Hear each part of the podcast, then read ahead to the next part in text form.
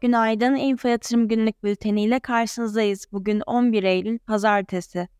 BIST endeksi geçtiğimiz haftayı %3,3 oranında yükselişle 8325 seviyesinden tamamladı.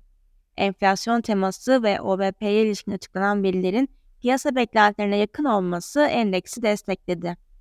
Geçen hafta en çok kazandıran sektörler mali sektör olurken aracı kurumlar sektörü en çok düşen sektör oldu. Pay bazında ise Şekerbank, Oyak Çimento ve iş gayrimenkul en çok yükselenler olurken en çok düşenler iş menkul değerler, Alfa Solar ve Borusan oldu.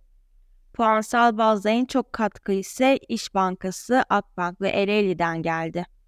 Pandemiye ilişkin haber akışlarının tekrar artması Türk Hava Yolları'nı puansal bazda baskıladı.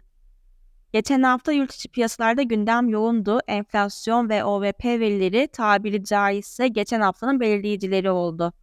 OVP, Cumhurbaşkanı Yardımcısı Yılmaz'ın sunumuyla açıklandı. Yılmaz, OVP'nin dört temel amacı olduğunu ve bunların makroekonomik ve finansal istikrarı sağlanması, enflasyonun tek haneli seviyeye düşürülmesi, yatırım, istihdam, üretim, ihracat perspektifinde büyüme ve istihdamın sürdürülmesi ve sosyal adalet ve refahın güçlendirilmesi olarak belirtti.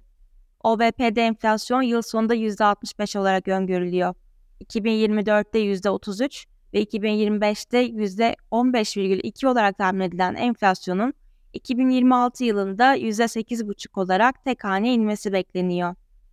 Ağustos ayında TÜİK tarafından açıklanan TÜFE %6 olan beklentilerin üstünde %9,09 oranında artış gösterirken yıllık bazda TÜFE Temmuz ayındaki %47,83 seviyesinden Ağustos ayında %55,94 seviyesine yükseldi. Gıda enflasyonu yıllık bazda %60,72 seviyesinden %72,86 seviyesine, çekirdek enflasyon ise %56,09 seviyesinden %64,85 seviyesine yükseldi. BIST endeksinde kısa vadede 8340 seviyesinin pivot seviye olarak 8385, 8445 ve 8485 seviyelerin direnç, 8280, 8235 ve 8180 seviyelerini ise destek olarak izleyeceğiz. Borsa İstanbul'un güne yatay başlamasını bekliyoruz.